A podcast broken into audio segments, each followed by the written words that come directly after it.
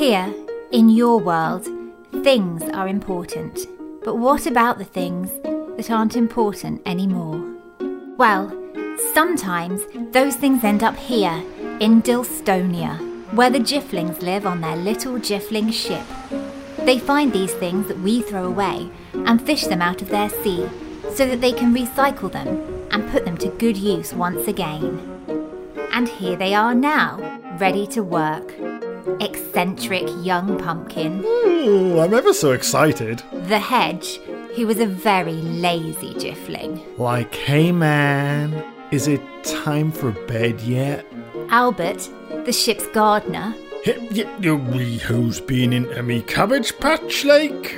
Friedeline, a very bossy Jiffling who keeps law and order on the ship, Come on now, Jifflings, it is time for work. and Miss Katie, who is just a little bit vain. I'm not vain, I'm just really, really beautiful.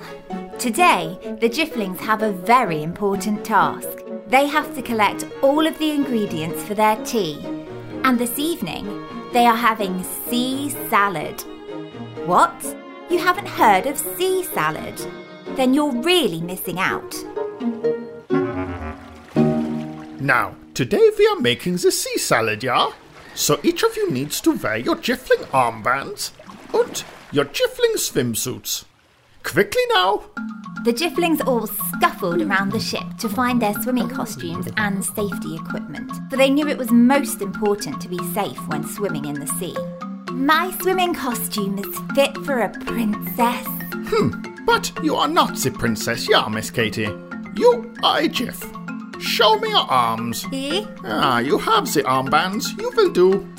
And Hedge? My swimming trunks are like so comfy, man. I could just go to sleep. And the no, there is no sleeping in the sea, Hedge. You must wake up and paddle. Kleiner Pumpkin? Oh, these swimming shorts are an heirloom, you know. I think they might be worth a terrible lot of money. So long as you can swim in them, Pumpkin, and safely gather us some sea cucumbers, then this is all that matters. That was quite true. It was better, of course, to have something that you needed than something that was just very expensive. Now, where is Herr Albert? Everybody looked around, but Albert was nowhere to be seen. The Jiffs called out his name Albert! Albert! Albert! But no use. Albert had disappeared. Maybe he's doing his hair. Maybe he's having a small snooze. No, I think not. Friedeline shushed all the Jifflings, and then they all heard a small, sorry sound. It was like a yelp, or a whelp, or an oh my goodness, but maybe a bit sadder. All the Jiffs crept round the corner of the ship to where some muddy, gardeny footprints seemed to have clippity clopped, and then stopped. Hidden in a corner, tending to his friend the pet mouse called Geoffrey, was Albert the gardener. And he looked terribly quivery, like a jelly in the middle of an earthquake. Hey man, what's wrong? Uh, yeah, yeah, I think Jeffrey's gonna feel left out if we're all gone swimming. So I'm just gonna sit here with him and tend to me radishes. We can't do this without you, Albert. You're the gardener. Only you know which sea cabbages and water sprouts we need for our sea salads. This is factually true, Albert. Are you afraid of swimming in the sea, Albert? But you just, I mean, you know, eh, it's. It's not that I'm scared of the water, like. Uh, you know, it's just, uh, I mean, it's a bit. And then he went quiet. But there was no time for questions, because then there was a noise. That noise meant that an object, which had been lost or thrown away on Earth, had ended up in the waters around their ship. Now, they all needed to work together to heave it in. The object clunked onto the ship and then rolled a little along the floor, ending up at Albert's feet. Right? It was a funny kind of round thing with a hole in the middle, and it looked very important. Way, this is definitely a watering can. For me to water me garden? No, it is certainly a pan where we must brush all of the dust and the muck into? Oh, I think it must be a huge egg. A broken egg that a dinosaur came out of. Oh. No, silly. It's a crown. Just a sort of shiny round one with a funny little flap at the front. Then the hedge stepped forwards, for he knew exactly what the object was. He took it from Miss Katy and trotted to the story seat, relaxing himself in its cosy cushions and preparing to tell the story of what the object really was. No, Miss Katy Man. This is the astronaut's helmet. And long ago, it belonged to a man called Mr. Paul, uh-huh. who wanted to go into space. Mr. Paul was very clever and he passed all of his tests. Uh-huh. He knew every planet and he could say them all in one go. Oh. They were called like Mercury and Mars, Venus and Saturn. Ooh. Mr. Paul impressed everybody at the space school, and they all thought that he would be the best person to send on their first big mission to something called the moon, which is very, very far away. So far away, they have to take food in little packets, and they don't even stand on the ground when they get there. They just float in the air. Mr. Paul. Oh. No, Hedge, you simply cannot fall asleep on the story seat. This story seat is for telling this story. You must not go to sleep. Please, continue. Blabble.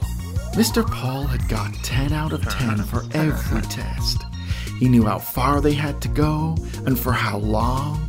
But as the time for him to go into space got nearer, he started to feel afraid and he didn't want to go. He spoke to his friend Sophie, who was not quite as clever as Mr. Paul, but she was very adventurous. Sophie tried to tell her friend there was nothing to be afraid of, that she would be there, and friends look out for each other. But Mr. Paul was still afraid, and so when the day came, it was Sophie and the other astronauts who went to the rocket and went all the way up to the moon. And Mr. Paul was sad, so he threw away the helmet because it reminded him of what lovely adventures he could have had if only he'd been a little bit more brave. Hmm. Well, Hedge, we are not going to go into this space when no Jiff has gone before. So, now we must find a new use for it. Oh, that is what Jifflings do. Indeed. And it's really what we people like to do when we make a big effort. All of the Jifflings looked down at the helmet, just as Geoffrey meeped and jumped right in. Meep. Eh, Way aye, lad, you're right. If you're brave enough to live on me ship, then I can be brave enough to gan for a swim. I think we should use this helmet as a great big bowl that we can put all the sea salad in when we collect it. That's a brilliant idea. Almost as good as one of my ideas. Uh, but only if you're sure, Albert. Albert was sure, because he knew his friends would be there to look after him. And because they were all safely wearing their armbands, nothing bad could happen. All the Jiffs jumped into the sea, and they had such fun gathering their sea celery and wave onions and tidal tomatoes until the sun started to set. Then the Jifflings all got safely out of the sea and had a lovely sea salad tea before all heading to bed. Good night, young pumpkin. Oh, good night. Good night, Albert. Well, I'll see you in the morning, like. Good night, Friedeline. And it is a good night. Yeah. Good night, Miss Katy. Night, night. Good night, Hedge. Hedge? Oh, I think the hedge is asleep already. And goodbye to you, wherever you are.